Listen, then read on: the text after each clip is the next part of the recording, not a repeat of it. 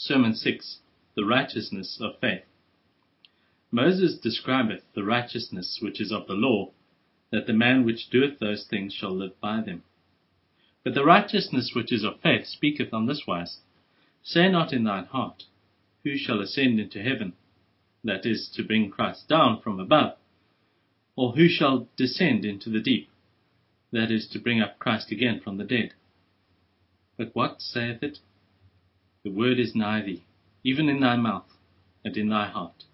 That is, the word of faith which we preach. Romans 10, verses 5 to 8.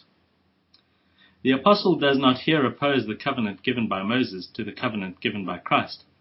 If we have ever imagined this, it was for want of observing that the latter as well as the former part of these words were spoken by Moses himself to the people of Israel, and that concerning the covenant which then was, Deuteronomy 30, 11, 12, 14.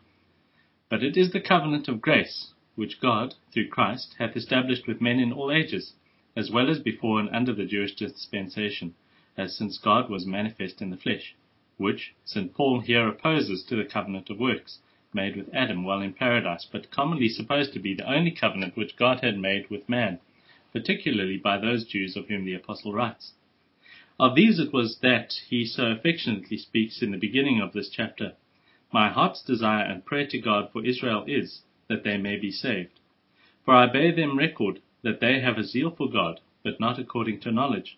For they being ignorant of God's righteousness, of the justification that flows from his mere grace and mercy, freely forgiving our sins through the Son of his love, through the redemption which is in Jesus, and seeking to establish their own righteousness, their own holiness, antecedent to faith in him that justifieth the ungodly, as the ground of their pardon and acceptance, have not submitted themselves unto the righteousness of God, and consequently seek death in the error of their life. They were ignorant that Christ is the end of the law for righteousness to every one that believeth, that by the oblation of himself once offered, he had put an end to the first law or covenant, which indeed was not given by God to Moses, but to Adam in his state of innocence. The strict tenor whereof, without any abatement, was, Do this and live, and at the same time purchased for us that better covenant, Believe and live. Believe, and thou shalt be saved. Now saved, both from the guilt and power of sin, and, of consequence, from the wages of it. And how many are equally ignorant now, even among those who are called by the name of Christ? How many who have now a zeal for God, yet have it not according to knowledge, but are still seeking to establish their own righteousness as the ground of their pardon and acceptance, and therefore vehemently refuse to submit themselves unto the righteousness of God. Surely my heart's desire and prayer to God for you, brethren, is that ye may be saved. And in order to remove this grand stumbling block out of your way, I will endeavor to show first what the righteousness is which is of the law, and what the righteousness which is of faith. Secondly, the folly of trusting in the righteousness of the law, and the wisdom of submitting to that which is of faith. First, at first, the righteousness which is of the law saith, The man which doeth these things shall live by them. Constantly and perfectly observe all these things to do them, and then thou shalt live for ever. This law or covenant, usually called the covenant of works, given by God to man in paradise, required an obedience perfect in all its parts, entire and wanting nothing, as the condition of his eternal continuance in the holiness and happiness wherein he was created.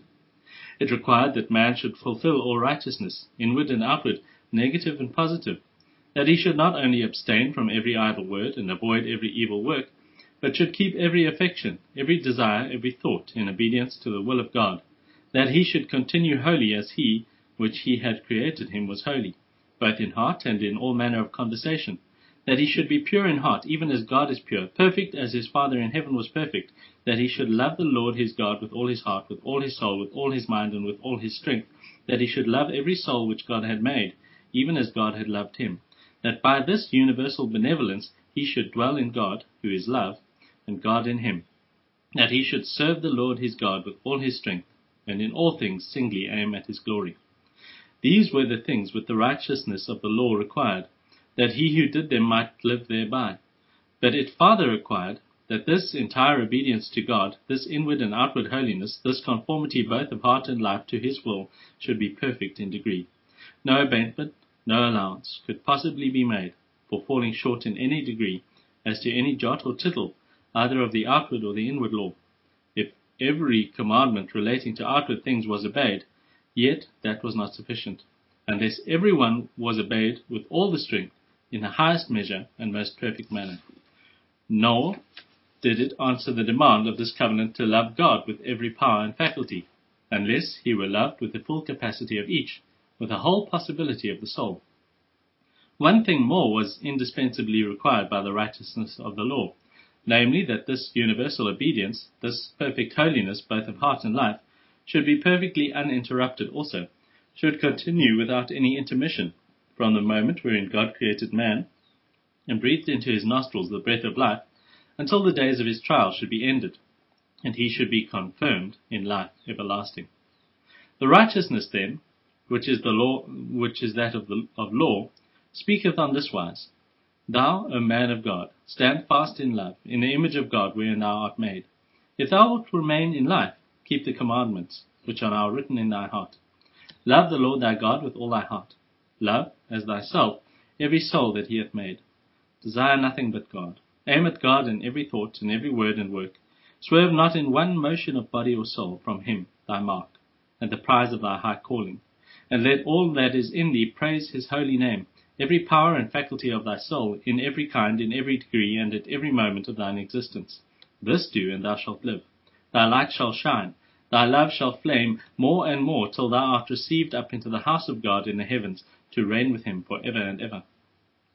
But the righteousness which is of faith speaketh on this wise, Say not in thine heart, Who shall ascend into heaven? That is, to bring down Christ from above, as though it were some impossible task which God required thee previously to perform in order to thine acceptance. Or, Who shall descend into the deep?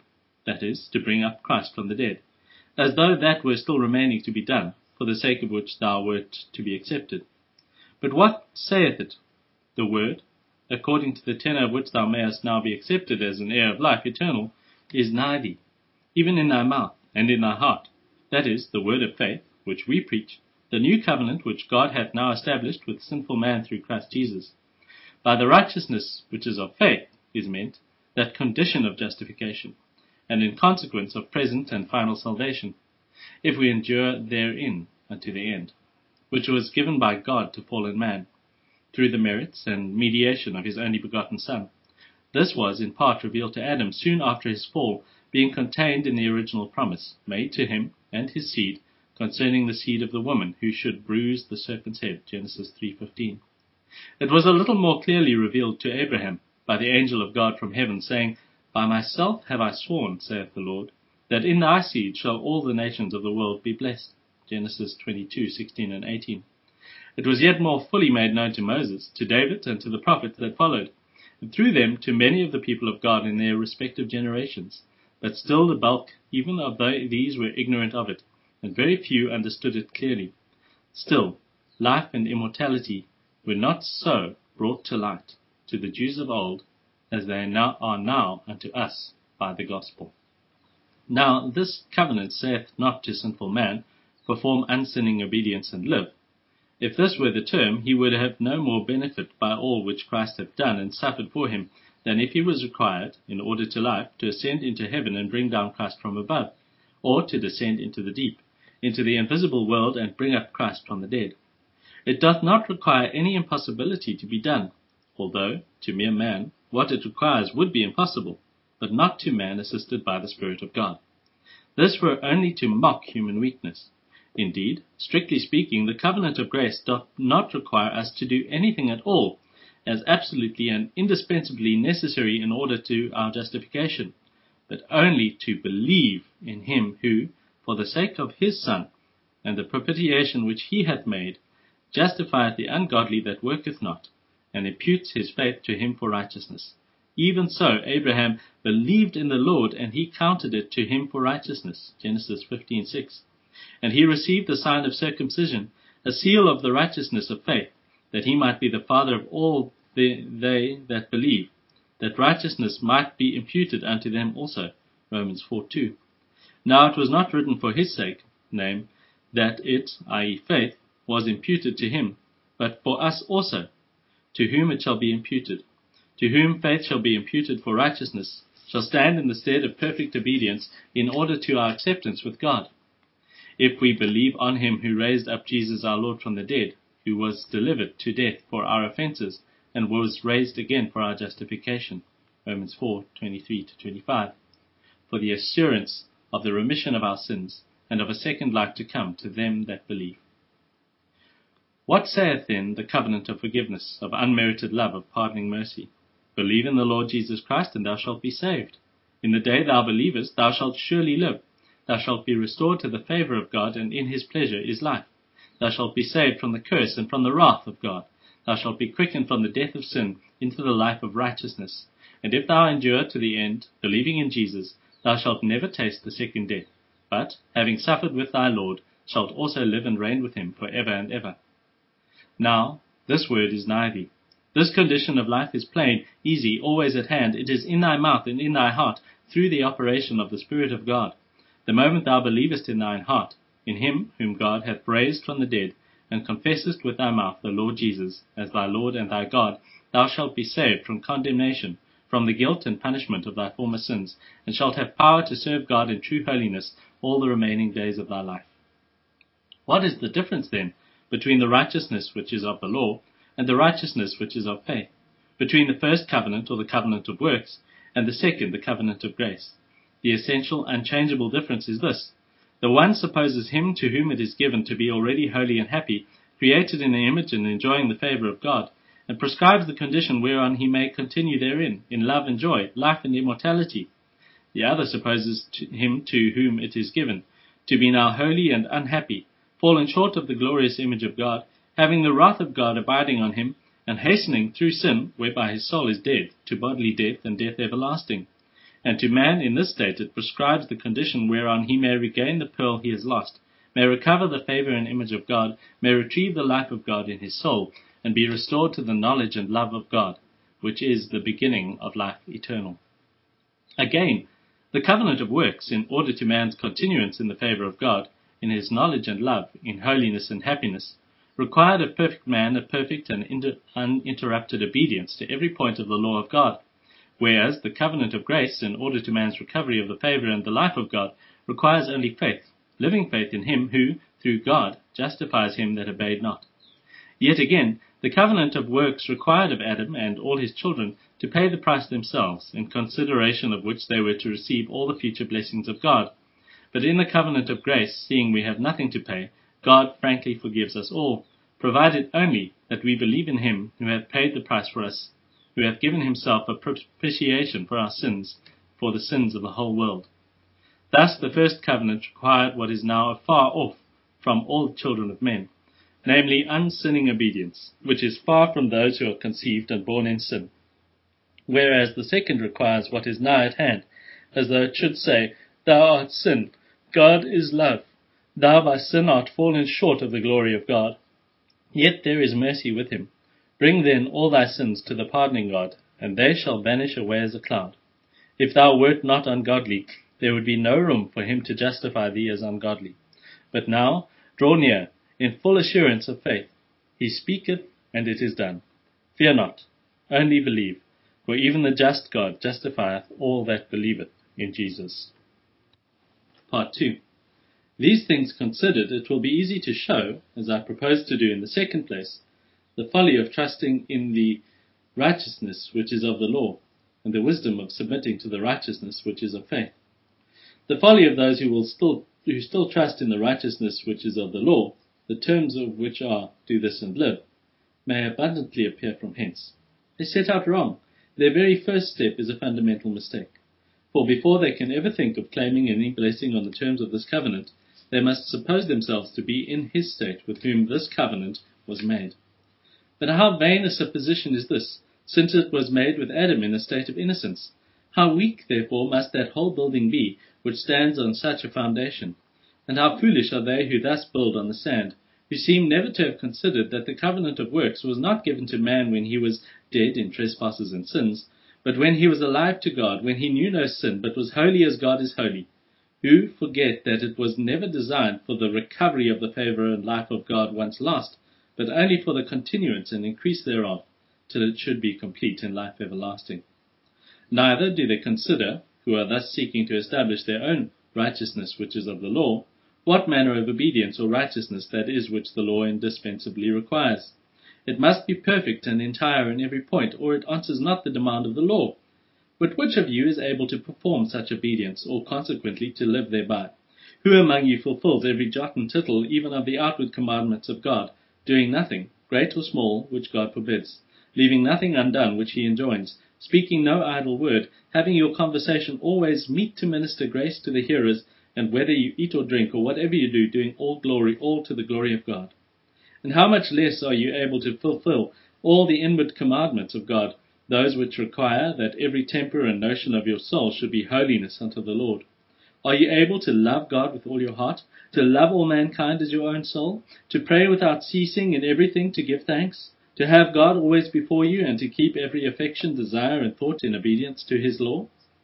You should farther consider that the righteousness of the law requires not only the obeying every command of God, negative and positive, internal and external, but likewise in the perfect degree. In every instance whatever, the voice of the law is, Thou shalt serve thy Lord thy God with all thy strength. It allows no abatement of any kind. It excuses no defect. It condemns every coming short of the full measure of obedience, and immediately pronounces a curse on the offender. It regards only the invariable rules of justice, and saith, I know not to show mercy. Who then can appear before such a judge? Who is extreme to mark what is done amiss? How weak are they who desire to be tried at the bar where no flesh living can be justified? None of the offspring of Adam. For suppose we did now keep every commandment with all our strength, yet one single breach, which ever was, utterly destroys our whole claim to life. If we have ever offended in any one point, this righteousness is at an end. For the law condemns all who do not perform uninterrupted as well as perfect obedience, so that, according to the sentence of this, for him who hath once sinned in any degree, there remaineth only a fearful looking for of fiery indignation, which shall devour the adversaries of God. Is it not then the very foolishness of folly for fallen man to seek life by this righteousness?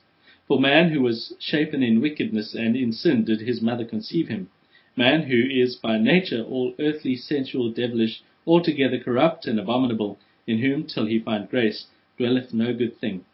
Nay, who cannot of himself think one good thought, who is indeed all sin, a mere lump of ungodliness, and who commits sin in every breath he draws, whose actual transgressions, in word and deed, are more in number than the hairs of his head. What stupidity, what senselessness must it be for such an unclean, guilty, helpless worm as this to dream of seeking acceptance by his own righteousness, of living by the righteousness which is of the law. Now, whatsoever considerations prove the folly of trusting in the righteousness which is of the law, prove equally the wisdom of submitting to the righteousness which is of God by faith. This were easy to be shown with regard to each of the preceding considerations, but to waive this, the wisdom of the first step here too, the disclaiming of our own righteousness, plainly appears from hence that it is acting according to truth, to the real nature of things. For what is it more than to acknowledge with our heart as well as lips the true state wherein we are? To acknowledge that we bring with us into the world a corrupt, sinful nature, more corrupt, indeed, than we can easily conceive or find words to express. That hereby we are prone to all that is evil, and averse from all that is good, that we are full of pride, self-will, unruly passions, foolish desires, vile and inordinate affections, lovers of the world, lovers of pleasure more than lovers of God, that our lives have been no better than our hearts, but many ways ungodly and unholy, insomuch that our actual sins, both in word and deed, have been as the stars of heaven for multitude, that on all these accounts we are displeasing to him who is of purer eyes than to behold iniquity, and deserve nothing from him but indignation and wrath and death the due wages of sin, that we cannot, by any of our righteousness, for indeed we have none at all, nor by any of our works, for they are as the tree upon which they grow, appease the wrath of God, or avert the punishment we have justly deserved. Yea, that if left to ourselves we shall only wax worse and worse, sink deeper and deeper into sin, offend God more and more, both with our evil works and with the evil tempers of our carnal mind, till we fill up the measure of our iniquities and bring upon ourselves swift destruction. And is not this the very state wherein by nature we are? To acknowledge this, then, both with our heart and lips, that is, to disclaim our own righteousness, the righteousness which is of the law, is to act according to the real nature of things, and consequently is an instance of true wisdom. The wisdom of submitting to the righteousness of faith appears farther from this consideration that it is the righteousness of God. I mean here, it is that method of reconciliation which God hath been chosen and established by God Himself, not only as He is the God of wisdom, but as He is the sovereign Lord of heaven and earth, and of every creature which He hath made. Now, as it is not meet for man to say unto God, What doest thou? as none, who is not utterly void of understanding, will contend with one that is mightier than he, with him whose kingdom ruleth over all, so it is true wisdom. It is a mark of sound understanding, to acquiesce in whatever he hath chosen, to say in this as in all things, It is the Lord, let him do what seemeth him good. It may be farther considered that it was of mere grace, of free love, of undeserved mercy, that God hath vouchsafed to sinful man any way of reconciliation with himself, that we were not cut away from his hand and utterly blotted out of his remembrance. Therefore, whatever method he is pleased to appoint, of his tender mercy or of his unmerited goodness, whereby his enemies, who have so deeply revolted for him, from him, so long and obstinately rebelled against him, may still find favor in his sight. It is doubtless our wisdom to accept it with all thankfulness.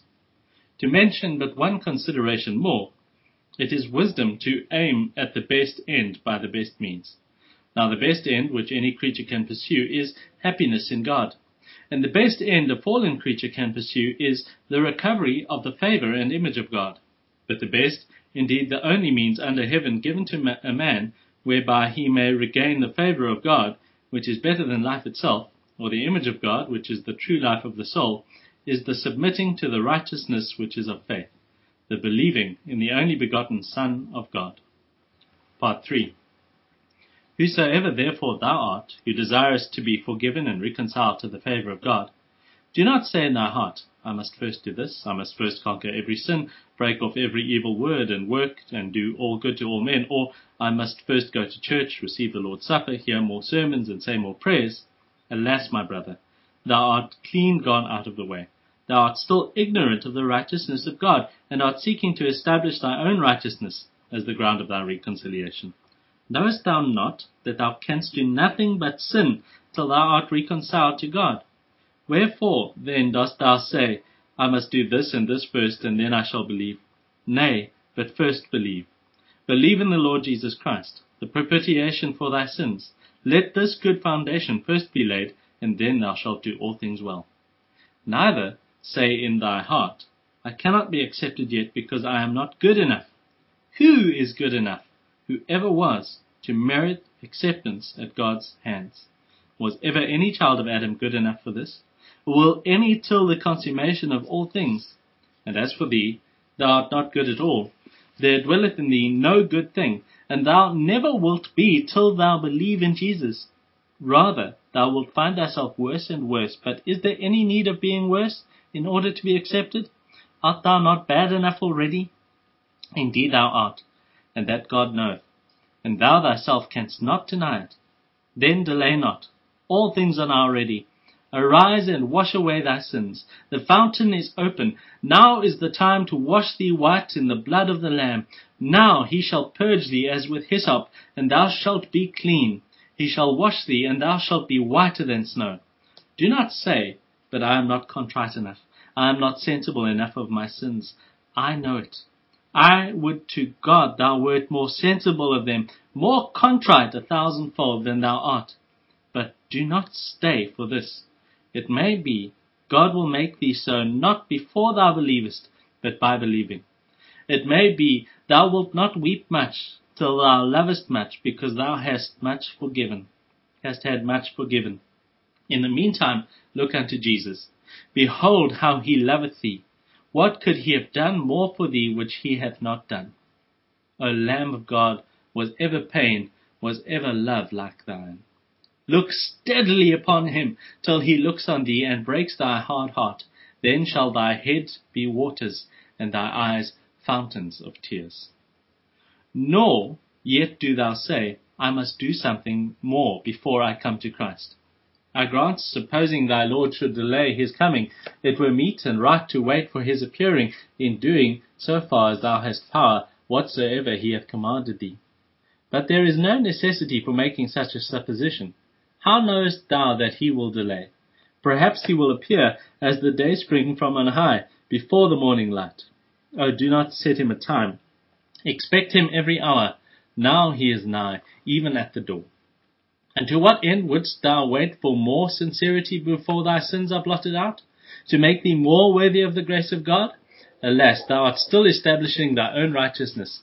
He will have mercy not because thou art worthy of it, but because his compassions fail not, not because thou art righteous, but because Jesus Christ hath atoned for thy sins. Again, if there be anything good in sincerity, why dost thou expect it before thou hast faith? Seeing faith itself is the only root of whatever is really good and holy. Above all, how long wilt thou forget that whatsoever thou doest, or whatsoever thou hast, before thy sins are forgiven thee, it avails nothing with God toward the procuring of thy forgiveness, yea, and that it must all be cast behind thy back, trampled underfoot, made no account of, or thou wilt never find favor in God's sight, because until then thou canst not ask it as a mere sinner, guilty, lost, undone, having nothing to plead, nothing to offer to God but only the merits of his well-beloved Son, who loved thee and gave himself for thee. To conclude, whosoever thou art, O man, who hast the sentence of death in thyself, who feelest thyself a condemned sinner, and hast the wrath of God abiding on thee, unto thee saith the Lord, not do this, perfectly obey all my commands, and live, but believe in the Lord Jesus Christ, and thou shalt be saved.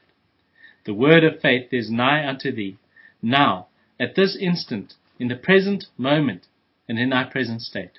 Sinner as thou art, just as thou art, believe the gospel, and I will be merciful unto thy unrighteousness, and thy iniquities will I remember no more.